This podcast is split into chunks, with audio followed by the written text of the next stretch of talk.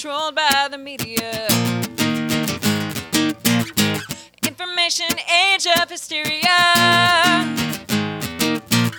It's going out to idiot America. Welcome to a new kind of tension all across the alien nation. Everything is meant to be okay. Television dreams of tomorrow. We're not the ones who meant to follow, for that's enough to argue. Today, we're talking about protest music. I take my time, flex like wool.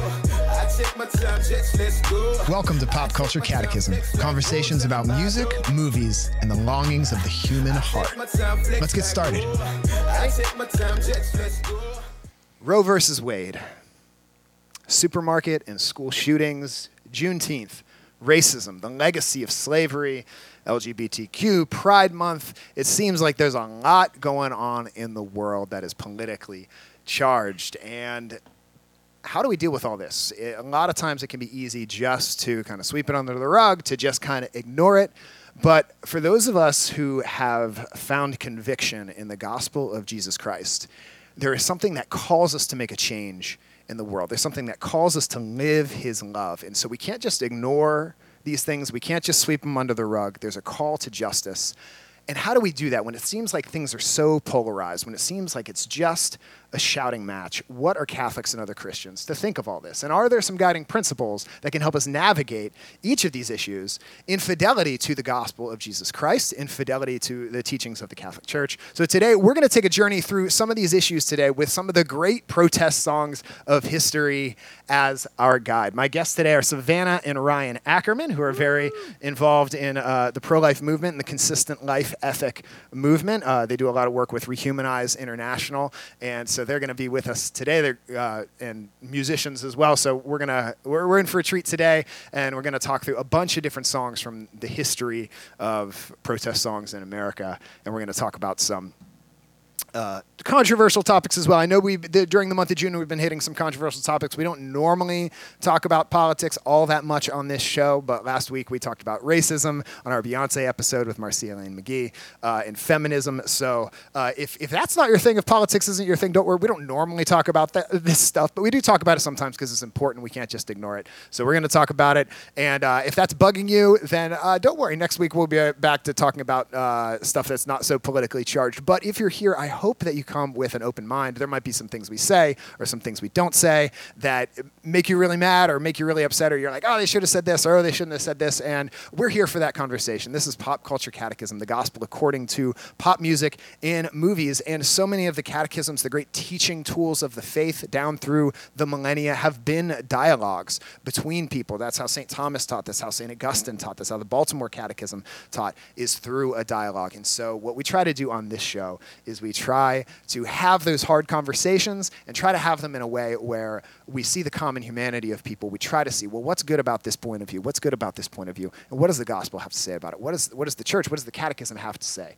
about it? So that's what Pop Culture Catechism is all about. So hopefully, when we're done with this episode, uh, you can, you know, we're, we're looking at all these, these songs and we're finding gospel themes in them. Hopefully, when you unplug and you put down your phone, you put away your tablet, that you can go out in the real world. And by the end of this episode, you'll be able to have some actionable steps you can take to live the gospel and live God's love in your own life and to know that love in a, a deeper way. My name is Mike Tenney. I'm a Catholic speaker and worship leader from Washington, D.C. I spent over a decade teaching in Catholic high school uh, education, teaching theology, and also trying to make it big as a rock star. At night now, I'm blessed to speak uh, to thousands of people each year and lead music at various events all over the place and also through this show, Pop Culture Catechism. I want to give a special thank you to those who support this show as patrons through popculturecatechism.com and the Awaken Catholic app. I want to welcome to the show Savannah and Ryan Ackerman. How you guys doing?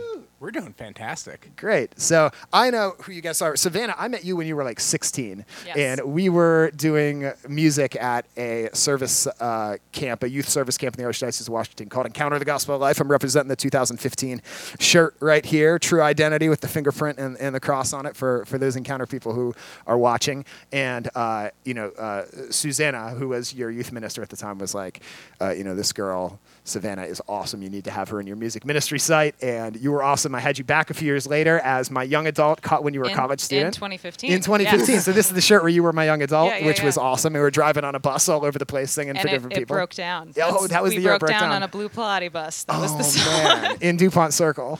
Yeah, and we sent you guys home on the metro with Sue.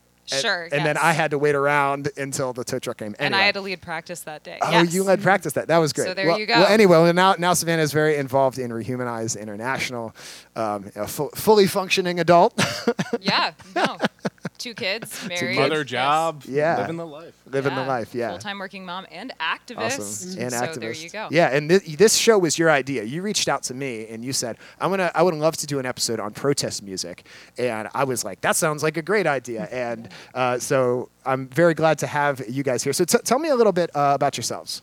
Yeah. So first, I want to say like huge pop culture people, and if you're watching this, you know, video, you can see all of the um, various things behind us. But um, yeah, I feel like I've reached out with quite a few topics, and I, um, in my full-time job, I am a children and family minister, which you might call a director of religious education. I don't solely because. Um, I want to focus on Jesus and ministry and getting out of that, like, this is all the stuff we need to do. So recently I've switched to middle school minister. Um, as I said, I've been doing that about three and a half years. My degree is in um, theology and catechetics, and I always say that's the study of God and how to teach it. Um, and then how we connected was Ryan was doing full time inner city mission work, and I was looking into it, but I I knew it wasn't quite the right call, and I had kind of decided that. But my mom was like, "Oh my." My friend's uh, son does that, and he needs friends. Why and don't he's you got, go talk he's to got, him? and he's That's got true. tattoos. and- I didn't know. I didn't know that. It was, you know, he doesn't have any friends back here anymore. And, you know, he's in Pittsburgh, so maybe you should connect with him, which is exactly what you want to, you know, lonely person, da da da. Yeah, she was not expecting me. He, he was really, really cool and really cute. Um, but what I think we really connected over and what struck me was I had never met someone else who was so into like the deep theology, the history of the church, but also really living the mission as the hands and feet of Christ. Um, and I think that's fair in college, right? The ones who were really studying, really trying to get A's, weren't the ones who were out doing the active ministry, and the ones doing the active ministry didn't have time to, you know, study for their theology finals. It was just kind of. So anyway, um, I always tell people at, at Catholic U, I, I majored in English and theology, but or I, major, I majored in English and secondary education, but my real major was in campus ministry, 'Cause that's what I really spent most of my time on. And uh, you guys went to Franciscan, and then Ryan, you finished up at Mount St. Mary's, Mount right? St. Mary's, so yeah. shout out to Franciscan, University of Steubenville. Shout out to uh, Mount St. Mary's. Shout out to Vagabond Missions, where you were. Yeah. Uh, Back you when were- it was Dirty Vagabond missions. Dirty Back when we Vagabonds real missions. dirty. no, yeah. Um, so yeah, I, I did. I like you said, I was Franciscan, graduated from Mount St. Mary's. I did parish youth ministry for a few years and uh, decided that I was being called to something more intense. So I did uh, inner city mission work with uh, Vagabond Missions now. And um, yeah, then I'm at the end of that. When I left, I almost immediately met Savannah, and uh, we started dating. We haven't spent really a day apart since, which has been awesome. we have two kids. We have two kids. So right now, what I'm doing mostly is is is just just rocking it as a stay-at-home dad. stay-at-home dads, It's man. the represent man. Living the It's- dream. It's living the dream for sure. Um, I do like side stuff, like I sell comics and things like that. But um, yeah, that's, that's me. I just, Yeah. I just wanted to. I, I pulled this off their wall. This is one of their kids' jackets. It's uh, this is from Rehumanize. Yeah. Rehumanize The patches are, International. yeah, The patches are so. Yeah, the founder of Rehumanize actually sewed that for us. Uh, so it says, says, "Children are not property. Respect existence or expect resistance." I like that. It's kind of Star Wars font. A- End police brutality. Pro peace, pro life. I love that. And then a lot of a lot of pins on here. Yeah. votes for women, all Black Lives Matter, seek peace. So you, you can tell, uh, you know, we, we've probably triggered everyone on both si- sides of the aisle by this point. Um, if you've listened to this show, you know we don't we don't we don't do partisan. We do we do Jesus around here. We do the gospel. So um, expect to come here and have your ideas challenged. I try to invite people on this show that will challenge my ideas. Um, if you listen to a couple of my episodes, especially recent ones, you'll know that that I, I try to I try to pull people from from from different sides of the spectrum and all over the place um, because you don't learn anything from staying staying in the people that the algorithm suggests to you, right? You don't you don't learn anything from staying in your echo chambers. So uh, today we're here to talk about protest music. Um, so you guys know a lot more about protest songs and protest music in the, in the history of Christianity than I do. So can can you introduce us a little bit because this is prob- probably stuff that the, the average person and even me don't know a whole lot about. So tell us a little bit about protest No, music. totally. Um, yeah, protest and art are are both central to the Christian life. I think that's especially art is something we talk about a lot: truth, goodness, and beauty. Um, and we don't often fully experience art and beauty in the way that kind of we're intended to in the Christian life. Um, like, yes, beauty and art leads us to God, like beautiful like churches and and altars and. Um, but it, but it also needs to give us a better stand, understanding of the good and the bad of the world um, and and how grace participates in that. Um, one of my favorite authors is Flannery O'Connor. That's what she's all about. Love She- it. Yeah, yeah. She just she talks about awful people and how God works through those awful people. Um, uh, so like art really should call us to action. Um, there's a great band that I love called the Hold Steady. There's a band from Chicago, and they have a great line in one of their songs that says, "Words alone never could save us." Um, and then last night she smiled and she told us about, she cried, I should say, and she told us about Jesus. And um, in the Western church, we really get caught up in the ideology and the intellectual side of it, which is important, but at the same time, it's not what the Christian faith is. Um, you know, Pope Francis talks a lot about kind of a rising Gnosticism in the church, But we focus way too much on the intellectual and the spiritual and the spiritual works of mercy, which are important, but to the point where we re- neglect the incarnation. We, ne- Yes. we neglect um, the corporal works of mercy. Yeah, you can you can be a peasant in the fields and be just as holy as Thomas Aquinas. Exactly. right? In fact, Yeah. I would say probably the peasant in the field is more not I mean, not Thomas Aquinas. but I'm not could be, but yeah, could but- be, but yeah. could be, Like there's a like you like knowledge of theology is not necessary for salvation. exactly, so- exactly, and and it sometimes can inhibit. Yeah, when we become absolutely. too obsessed C.S. it. Lewis talks about that a lot. Yeah.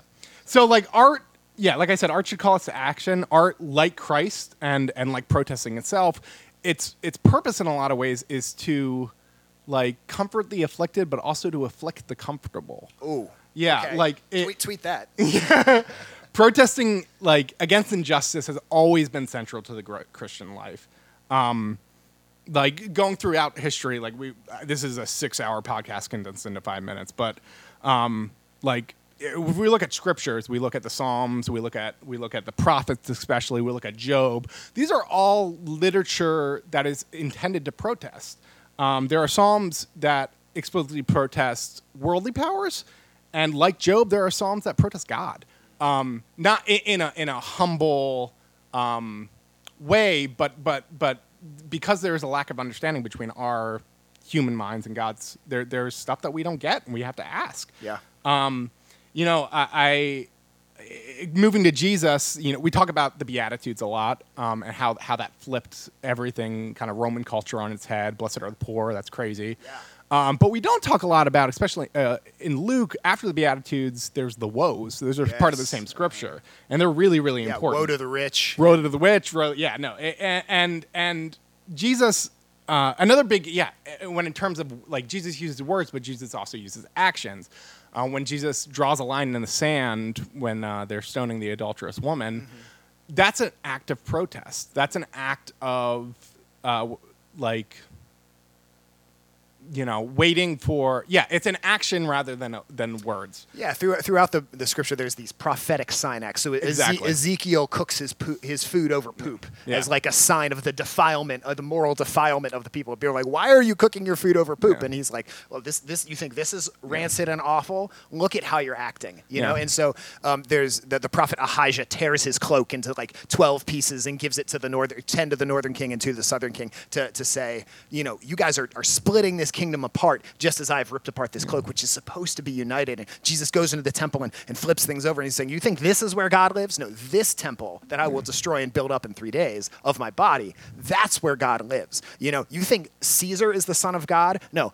I am the son of. God. So there's there's this these prophetic uh, protest sign acts throughout the, the, the scriptures in the Old Testament and that, that Jesus is picking up on that the prophets did, and he's doing them in the New Testament. And then you see Paul doing them throughout the Acts of the Apostles, where, where they're, they're going into these places of power and, and, and proclaiming this, this message and saying, no, we won't stand down. So, yeah, and even Mary in the Magnificat saying, you know, the, the Lord cast down the mighty from their thrones and lifts up the lowly. So, um, there's definitely, the, the gospel is not just about uh, our personal sins, but about transforming the world, this kingdom of God that God talks about, that Jesus talks about. More than anything else, Jesus' message, if you had to sum up Jesus' message in the gospel to one phrase, it's the kingdom of God. He says it more than anything else. And it's not just about some place you go when you die. It's that too, but it's also about transforming this world. What does Jesus say in the in the Our Father? He says, Thy will be done on earth as it is in heaven. It isn't hang out hang out here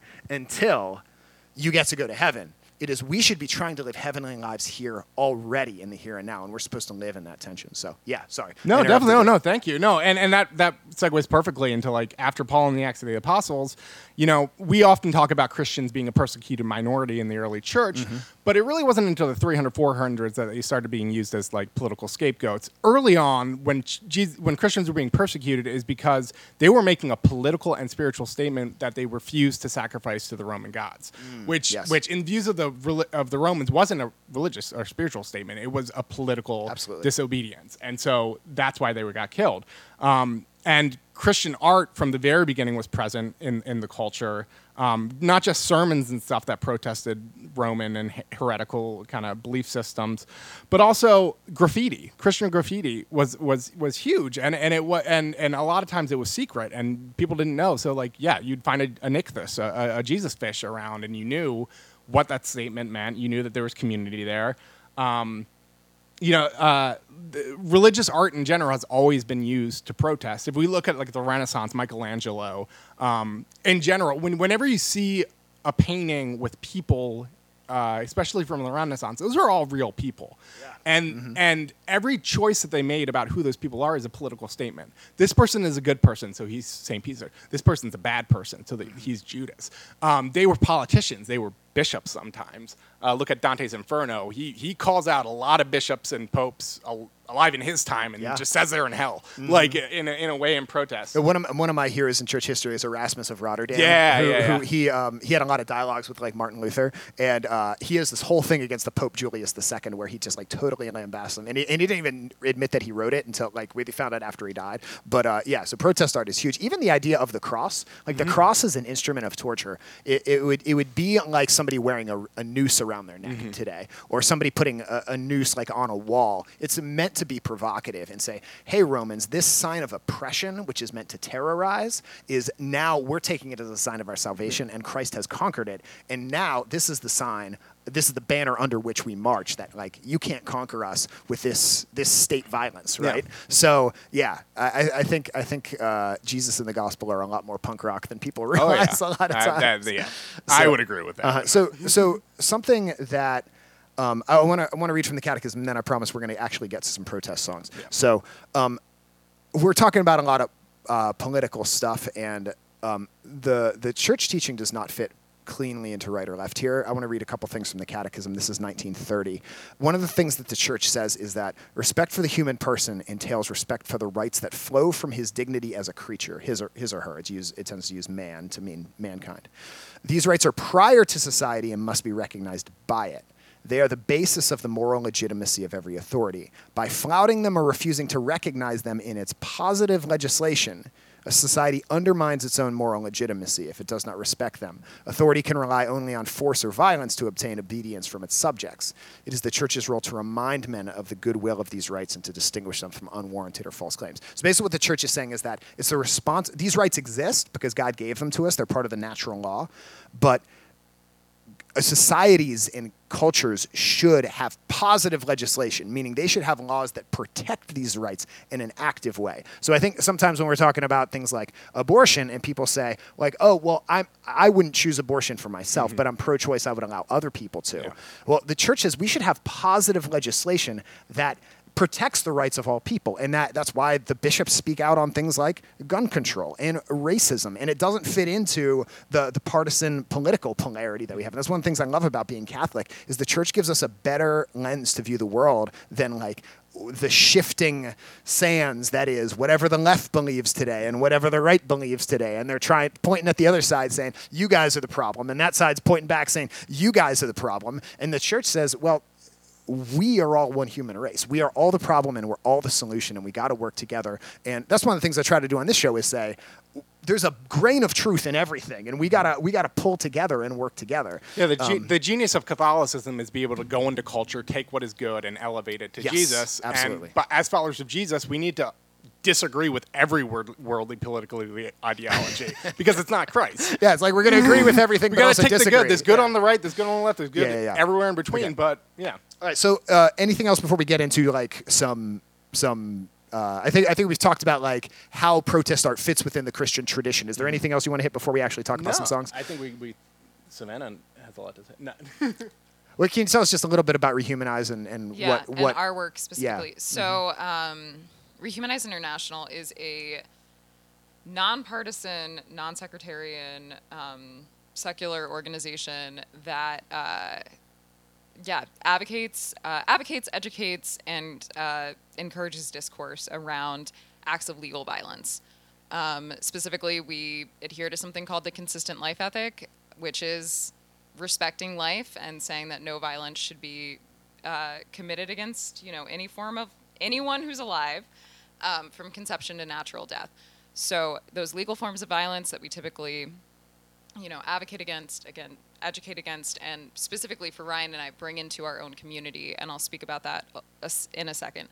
But it's things like police brutality euthanasia war torture um, which is the first topic we're kind of going to touch on alongside racism and abortion and uh, embryo destruction so they're things you don't typically see alongside each other but they're so needed and it fits right into our catholic faith in terms of gosh what am i thinking it fits right into our catholic faith in terms of you know we value life from conception to natural death as well I Womb love to tomb. I love oh yes, womb to tomb. I love this uh, jean jacket you have on the back wall back here that says "Natural Death to All Humans." it's just a big coffin yeah, Um, that's awesome. Anyway, so and it. that's also like we started with Green Day. You know, punk is definitely a big like protest. You know, stick it to the man kind of thing. it's a little bit of a part of our aesthetic. That that is yeah, that is very much like kind of the aesthetic. So talking specifically about us, we uh, run and have started Rehumanize DMV, which is the local chapter of Rehumanize in the D.C., Maryland, and Virginia area. If you're not from around here, yeah, it doesn't mean the Department of Motor Vehicles. No. Yeah. Around here, you say the DMV. We're you mean- evangelizing there. Yeah, you mean D.C., anyway, Maryland, Virginia. So, yeah. uh, Uh-huh. yeah, we've started this local chapter. We're really focused on bringing this message into our local community. In just a year, uh, we've been so humbled and so blessed by how it has grown.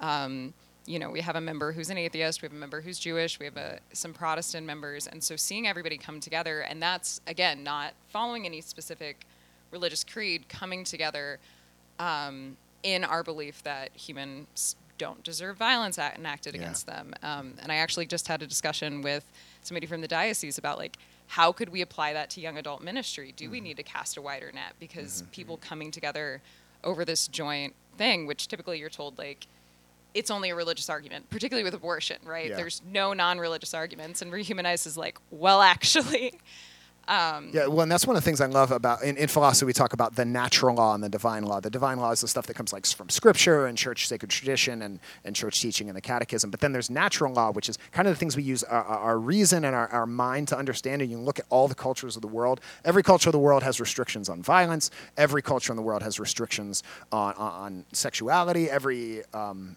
and like who you can have sex with, who you can't have sex with. Every culture in the world has, uh, you know, property uh, laws and those sorts of things. And so, looking at those, making arguments from that point of view, and that's really what our Declaration of Independence in the United States is based on: is the inalienable right to life, liberty, and the pursuit of happiness. And so I think there's a very powerful secular argument to make for this consistent life ethic, because if you look through the history of the United States in the times where the worst catastrophes and worst uh, dehumanization and crises and, and like sins and awful, uh, what's the word I'm looking for? Just like uh, Atrocity. atrocities is the word. Thank you. Atrocities. It's like, well, those people aren't really as human as us because, you know, you look at, at the Trail of Tears and the way we victimized uh, Native Americans, of, of course, slavery and racism.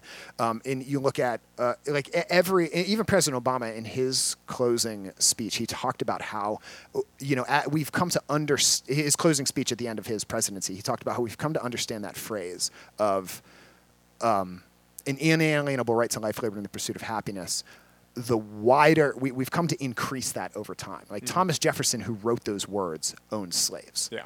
And we've the more expansive we've made that over time and included everyone in it, the better our country has been. And the more we've restricted it, the more our country has been guilty of some awful Yeah. atrocities. And so now we're applying that to things like all the things you just mentioned. And so I think there's a very powerful secular argument to make. And I think we see this in some awesome songs. So the, the, the first one I'm thinking of is What's Going On, which is uh, Marvin Gaye from the 70s. He, it was uh, part of the civil rights movement. It was also part of the anti-war movement um, in Vietnam. And also uh, it got remixed by what they called uh, the, the, I think they called it like the 2001 All-Stars after 9-11.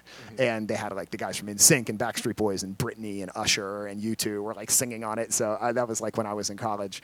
Um, but there's there's lots of other great songs. Uh, Get Up, Stand Up by Bob Marley. Uh, Say It Loud, I'm Black and I'm Proud, James Brown. Uh, more recently, Kendrick Lamar, We Gon' Be All Right, which he did at the halftime show a few months ago.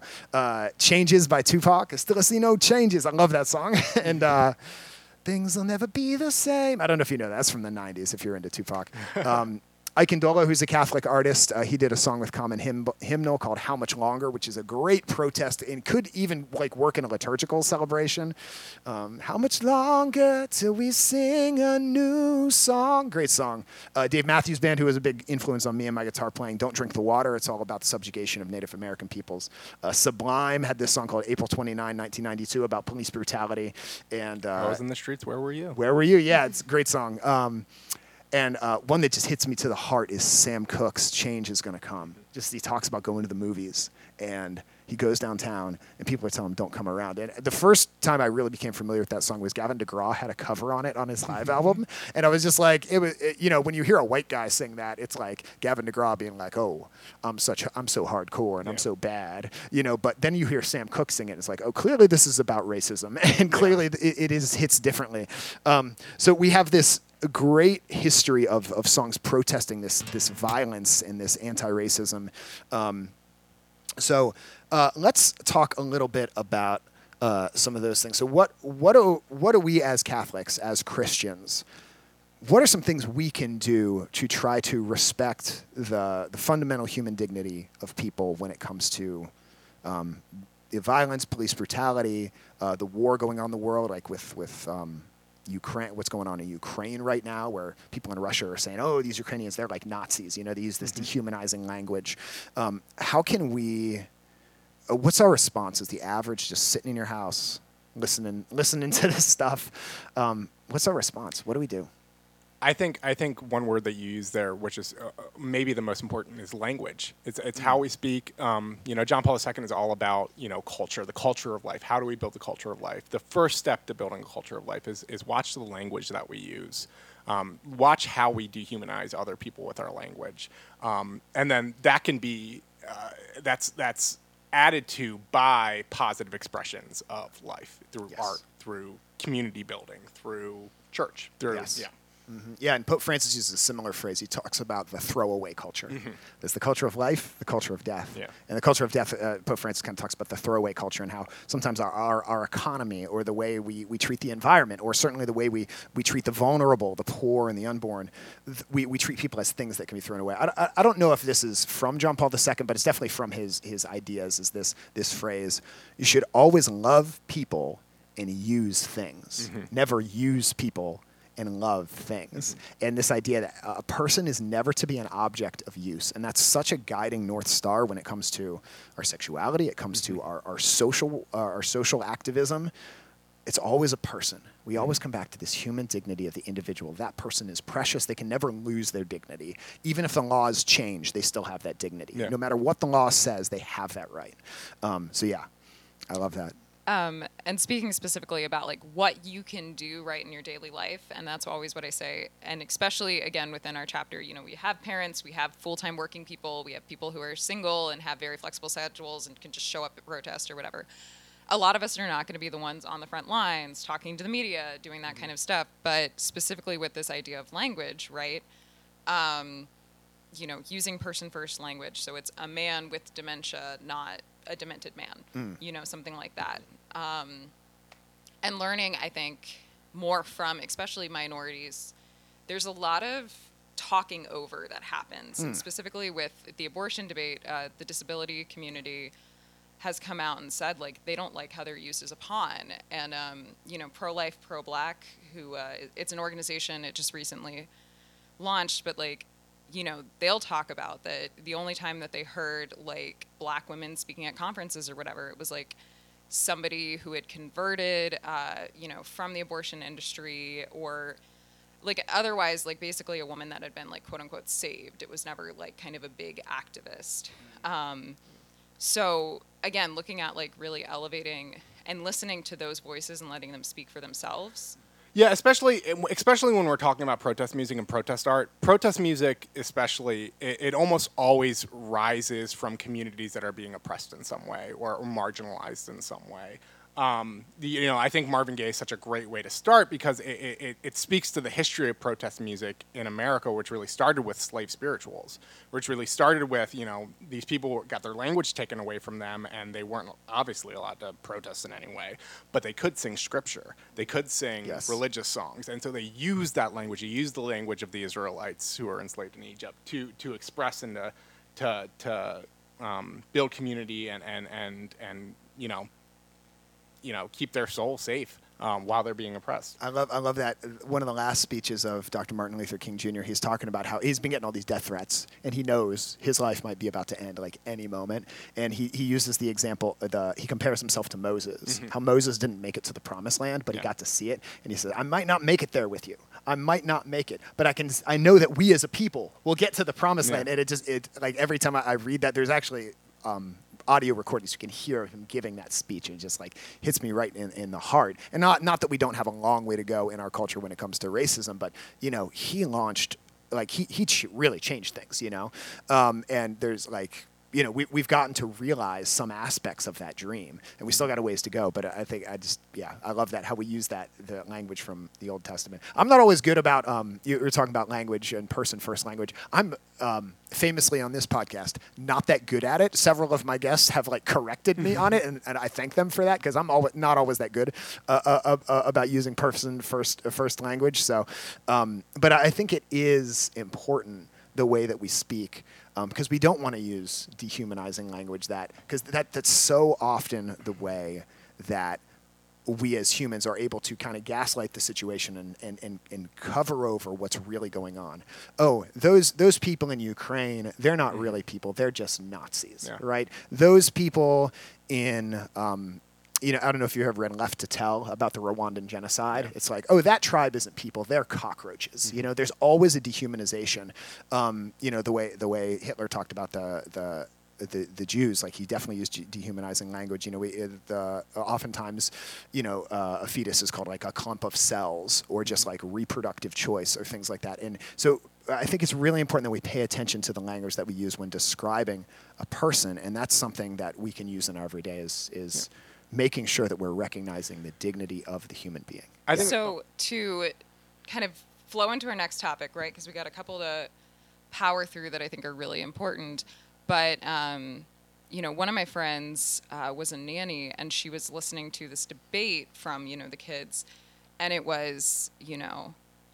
I have a little sister versus I'm going to have a little sister. You know, my mom has a baby.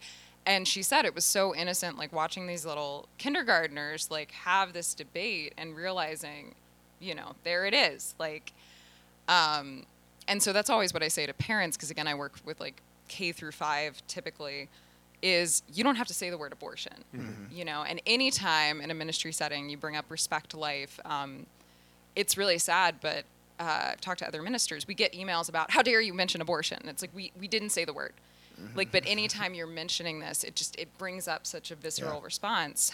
Um, but that's always what I say is just talking about you know, she is a mom. Because I've even had a seminarian saying that to me when I was pregnant, like, oh, you're going to be a mom. And it's like that language is so important because it is the humanization. Yes. Uh-huh. I think it's also really important to, to make because we're throwing a lot at you, but like be charitable with yourself. Like Yes, like you say, uh-huh. like you mess up. Some, I mess up. Yeah, all the la- time. la- last week Like, on the episode we were talking about racism, and I kept referring to black people as blacks, and, and and Marcia, you know, called me out in like a very a very gentle way. But was like, I didn't notice I was Yeah. doing. I didn't mean to do that. There's like if so you'd many- asked me about yeah. it, but like I I think it's good for us to not not that you have to be like super hard on yourself, but I think it is important that we recognize the language we use. No, and there's yeah. like like it's so permeated in our culture. Like Mm-hmm. so, like just things you didn't know. Like gypped. Gypped is is a really bad slur against Romani people. I had no idea. Yeah, and, and exactly. There's so many 'Cause of things like that because of gypsies. Oh yeah, my gosh, you, I didn't you, even realize you, that, You, yeah. you, yeah.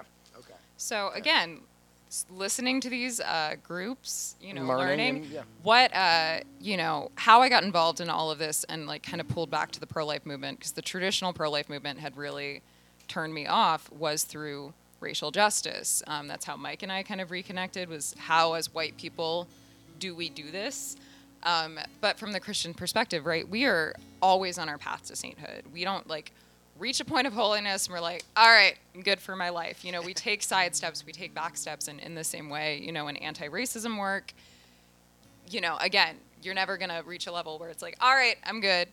Um, and in the same way with any of this, you are constantly kind of learning more, working with more. Um, and again, transitioning into abortion now. When Ryan and I started the chapter, we had talked to both Aimee and Herb, who, uh, With founder and now the president yeah, of Rehumanize. uh, executive directors. But yes, Executive director. um, so with both Aimee and Herb, we had discussed like, hey, neither one of us really feel qualified or called to speak specifically on abortion. Like we have these other topics, um, and they were like, that's fine. Like have somebody uh, lead that committee, but realize that that's primarily kind of what you're going to work in, um, because the pro-life people are the ones that are kind of more willing to work with us.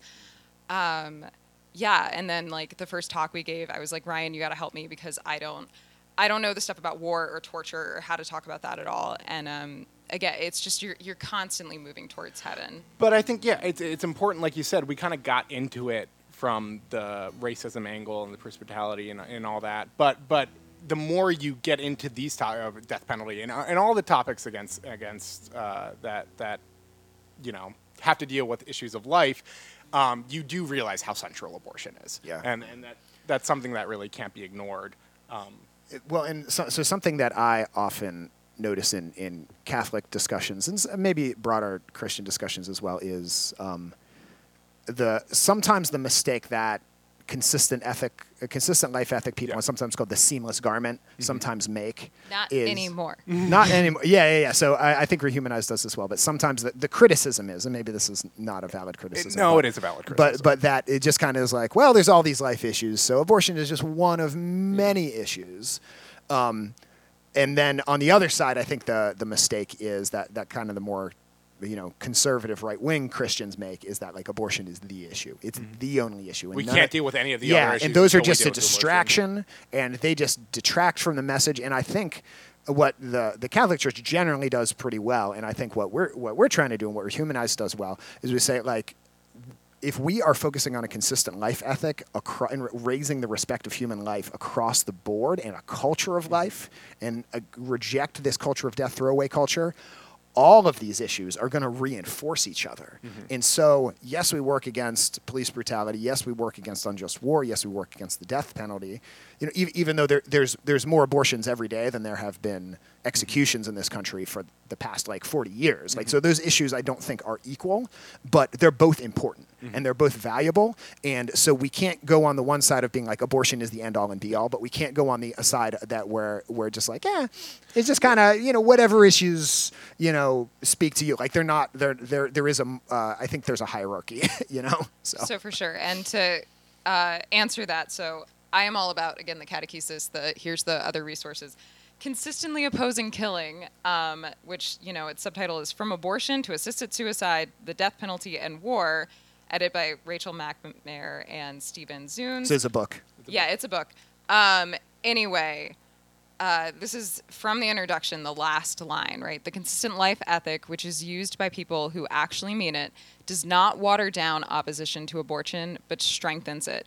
It puts it in the category of violence where it belongs. Oh, Yeah, and, and the thing is, is the consistent life ethic. Yes, like we're a secular organization. Yes, we have people of every belief of every background who, who work with us. But it is really rooted in Catholic social teaching. Yes, it's uh-huh. where it, ri- it, it arises from. And, and if you if you disconnect any part of Catholic social teaching to the rest of it, you're disconnecting it from Christ. Yeah. So before before we move into abortion, there's two things. One, uh, the first song I ever learned on guitar was a protest song. My brother taught me this when I was like in seventh grade.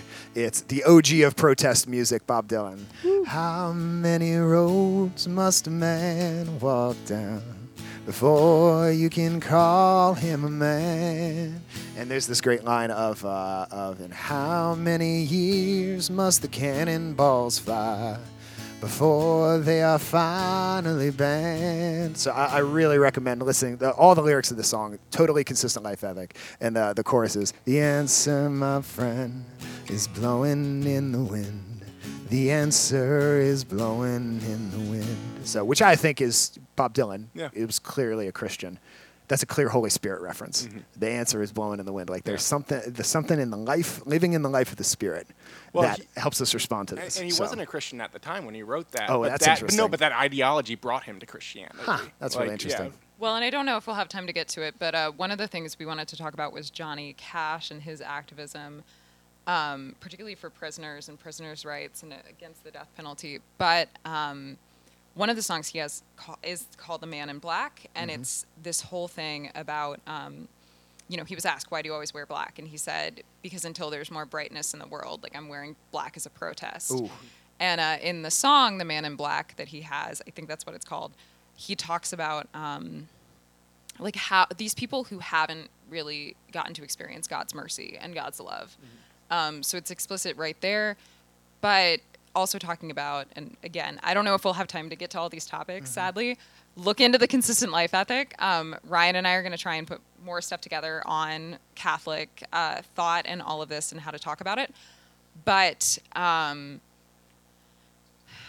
trying to Johnny Well, uh, can I talk about Johnny Cash for a second? yeah, yeah, so please. one of the, one of the things I love about him is he, you know, one of his famous performances is live from Folsom Prison, Yeah, where he that's went it. Mm-hmm. and performed for inmates, and he has tons of songs. There's a song "I Hung My Head" that you guys put me onto. I didn't know Mm-hmm. Yeah. about that, and I think it's a Sting. It's a Sting song Sting- originally. Sting, wrote it, and then he covered it. Yeah, he, did has this an great album of covers where Yeah. he, he talks about issues that Yeah. are important. The most to him. famous one is the Nine Inch Nails cover Yeah. of uh, Hurt. Hurt. Yeah, Yeah. but th- this one's also good, and he just talks about a man who who, who killed somebody kind of on a whim, didn't really think it through, and now he is on death row, and he's so sorry for it. And um, you know, once you look into the death penalty and how you know.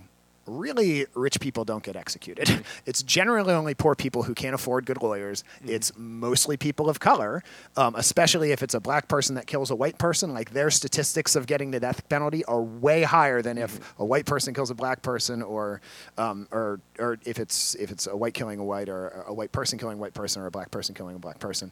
Um, so it just there's it's it's implemented badly um, in in I would say racist ways and and ways that are um, marginalize the poor and um, th- that's why I think our church, you know, o- uh, the church uh, teaching has developed. You know, we talk about development in church teaching. It can't like flip flop, but it can grow like a tree and develop and, and blossom and bloom. There was all through Scripture there are restrictions on capital punishment, and then through the history of the church, as we've gotten. Um, you know, as we've gone through time, you know, John Paul II famously came down very hard on the death penalty um, and said, in the modern world, we really don't need it. And Pope Francis has made that even stronger, even putting in the catechism uh, that it should be inadmissible in the modern world. Um, and so, uh, just the, uh, I, I, I, I, that's one of the things that I'm, again, I love about the Catholic Church is its consistent life ethic, its its social teaching, which which guides us between these shifting sands of the American political polarity. So, Yeah, and I really want to enforce that the, the teaching of the death penalty in the church hasn't changed. Nothing in church Mm-hmm. teaching has changed. But like you said, um, you know, the, the people and the state have a right to defend themselves. Yeah.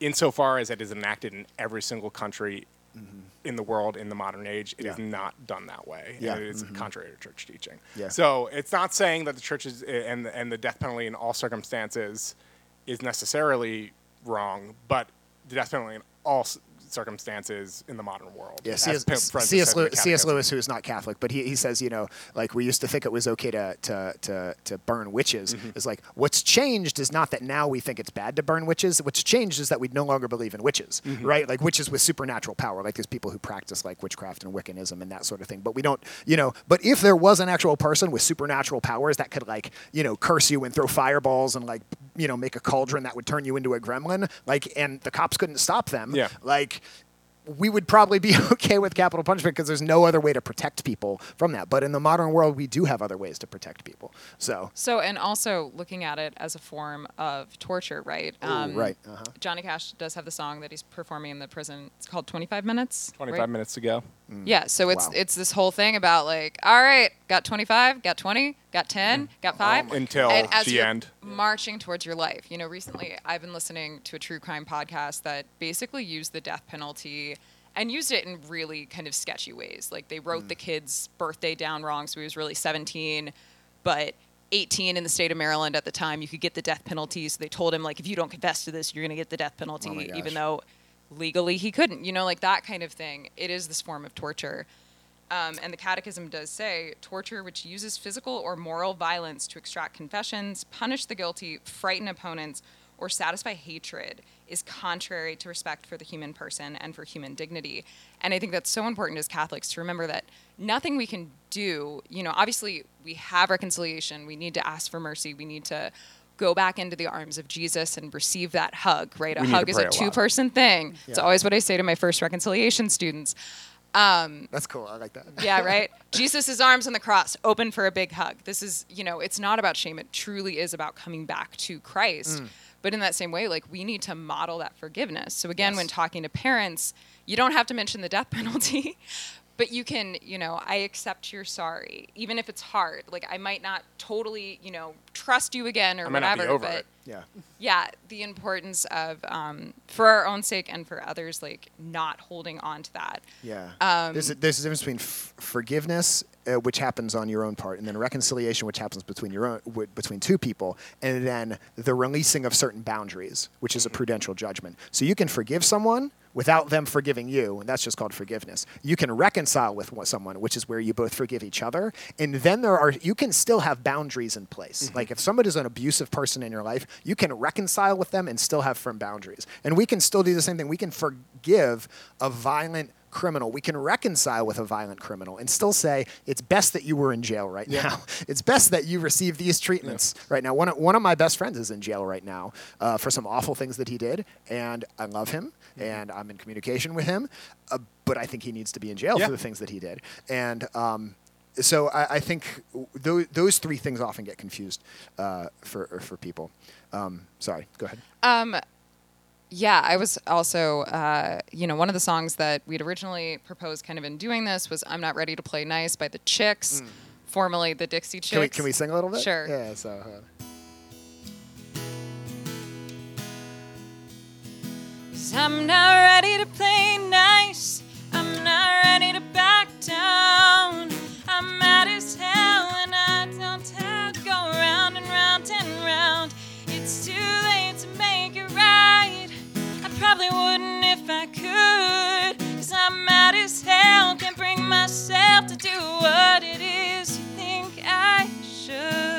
Know, a song that thinks, makes me think of is uh, People killing, people dying, hear them hurt and hear them crying. Will you practice what you preach? And would you turn the other cheek? Father, Father, Father, help us. Give 'em some guidance from above. These people got me, got me questioning, where is the love? Yeah. Same chord progression. Sorry, I'm a Um, music nerd. I Anyway, don't see but those chord that, progressions. yes. Yeah. Lots of good So protest many stuff in that song. Yeah, so early good. two yeah.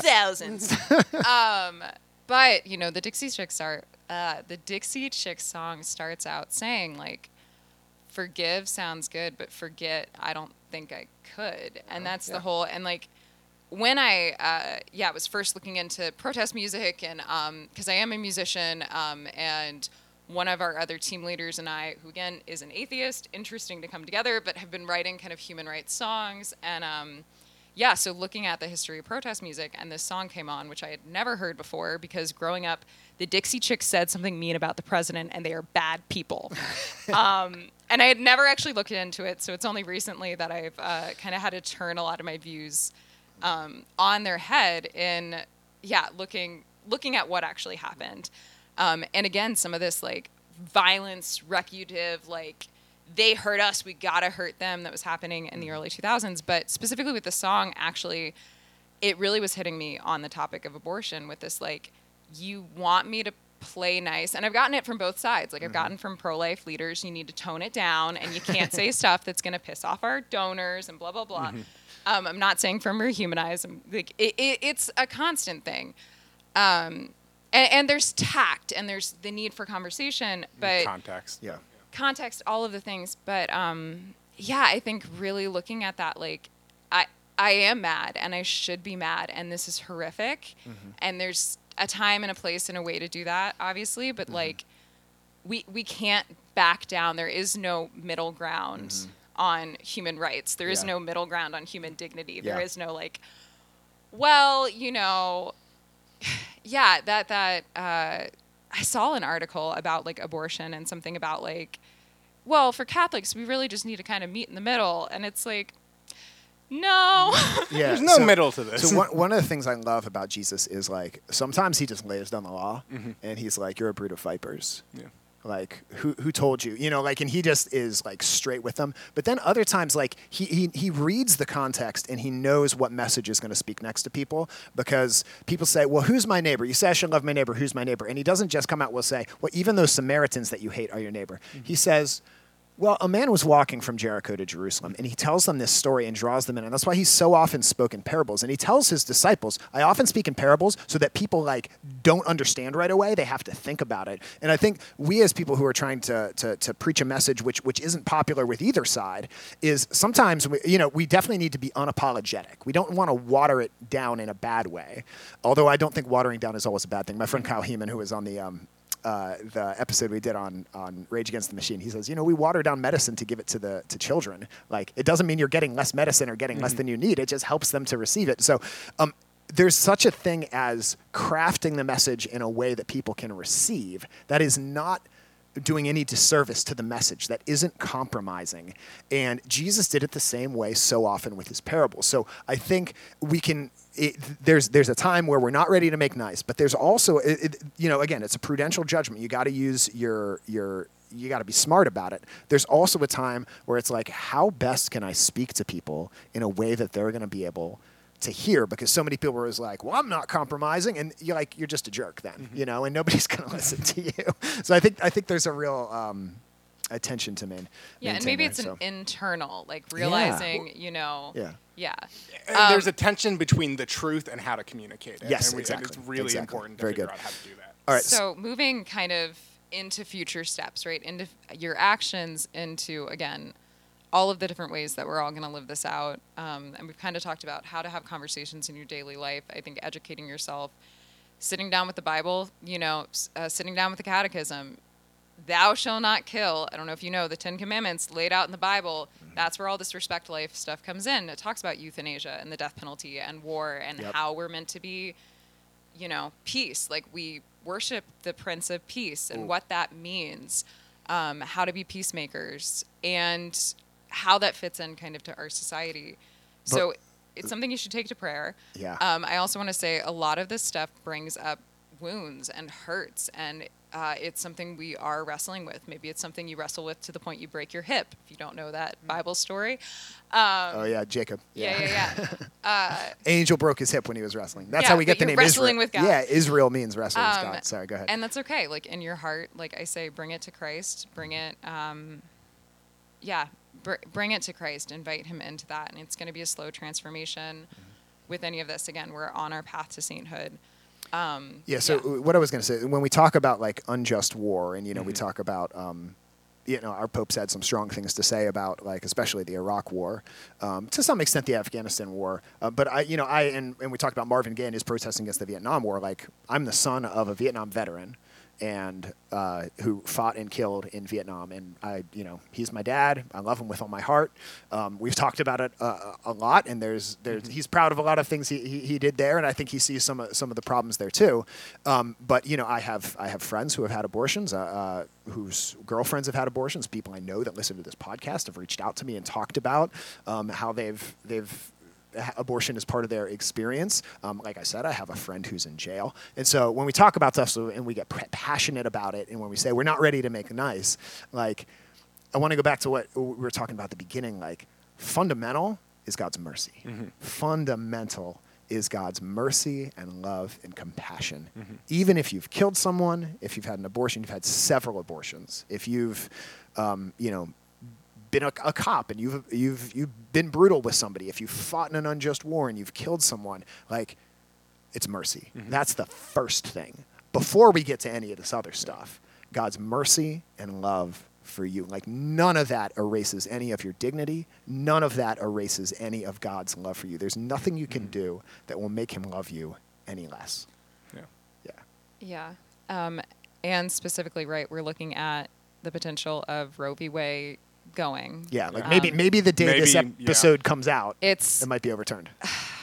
what a life. Um, it's been really interesting kind of becoming a leader in the anti abortion movement as this is all going on. Um, for the record, it's a very interesting place that God has put me. Us, really, because I couldn't do it without her. Ryan, um, especially being willing to watch our kids while I go and do all this stuff. Um, yeah, but so speaking on the mercy, right? Aimee Murphy, who started Rehumanize along with Catherine Glenn Foster, who is uh, in charge of Americans United for Life, they did a white paper on restorative justice What's after a, what's a white paper? I don't It's exactly like a manifesto of some sort. Okay, Sure. cool. So it's on the Rehumanize website. You can see it under, I think it's publications. But um, that's been Aimee's real thing recently is like take this to your legislators, talk about like how we do restorative justice, not like this vengeful justice, which Mm. a lot of times you see in our prison system. By the way, also, I'm a big advocate for prisoners' rights right now, specifically Mm. like moms and pregnant people in. Mm-hmm. So I'll give you two, right? There's the restorative justice stuff on the Rehumanize website, and then me personally, I've been doing this thing called uh, supporting marginalized mothers, whether or not Roe goes. Ooh, um, So we're gonna continue to do that kind of work, and again, that's local community building. You know, does your church have a meal train for new moms? Can your book club, you know, when a woman gets out of prison or something and is struggling with that, can you invite her Yeah, into like that our, ch- our church through the Gabriel Project has like angel families where it's like if when the, when a when a woman comes to the Gabriel Project and says I'm thinking about having an abortion and they're like well what if we hooked you up with two families who would help you out whenever you needed Yeah. it to to drive to drive you to to um, you know doctor's appointments and help you and like so that's one of the things that happens at my church and, and so forth. Gabriel so- Project or Gabriel Network? Gabriel Network. Yeah, it's Yes, Gabriel, Gabriel Network, is the Network. one. Rachel should- Pro- Project Rachel. Is Project There's it is. also Gabriel Project. It's confusing. Okay, Okay. Project Rachel is post abortive counseling, which again, it, it's a hard, hard, Yeah. you know, brutal wound um, on everybody. And our church, again, in the Catechism, it reiterates that. But um, I do, I do, I do a, a number of worship events for, for Project Rachel. It's a beautiful ministry for people, for Yeah. men and women Yeah. who have a, abortion. but yeah, as part of their Gabriel. Network. Yeah. I, I don't know if it's n- I know it's in our area, um, but it does. Maryland, it works yeah. with it works with communities, churches to set up sustainable communities. You Yeah, know, that's housing, not political. yeah. That's not welfare, and that's what I always say. Human rights, nonpartisan. Mm, the way we respond might be partisan. Mm-hmm. Like maybe you want it to be government mandates, but the reality is in our jobs, in our families, in our communities, again, maybe even in your book club, maybe you don't belong to a church. Um, how can we be doing that? Like, how Yeah. can we be encouraging that? And all in our different ways, um, but particularly in church communities, right? So they invite women in um, spirit to be supported spiritually, emotionally, and physically, Yes. right? Which it, it's all important. It's all encompassing. So don't get discouraged is my big point, right? Always be centered on the human person because when it gets into the statistics, I think we lose a lot of it and we can get very discouraged. So, yeah. Are we, are we ready to talk about some abortion songs? Well, Talk about some So- abortion song. we're at 56 minutes. Yeah, we're good. got- we're we good. We're good. We'll be all right. So. Okay, so yeah, um, Mike, I'll let you lead then because I've been trying to. Yeah, so you're, you're doing you're doing great.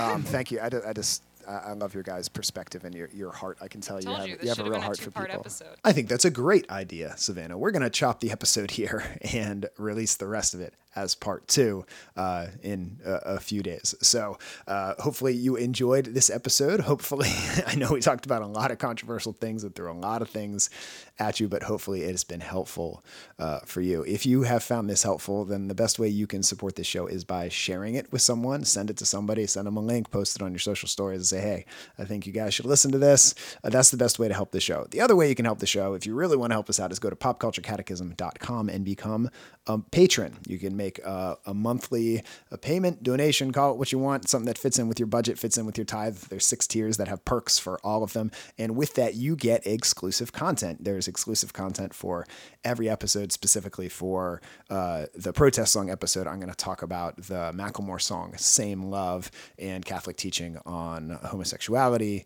uh, and, and that sort of thing, and how that song matches up. Uh, you know how Catholic teaching agrees with it and how it doesn't agree with it. So if that's something you're interested in, uh, definitely go to popculturecatechism.com and become a patron. Also, all the talks I give in my speaking ministry are in there as well. I have a brand new one in there uh, about Jesus and the prophets in the Old Testament, how Jesus fits in with that. Uh, so.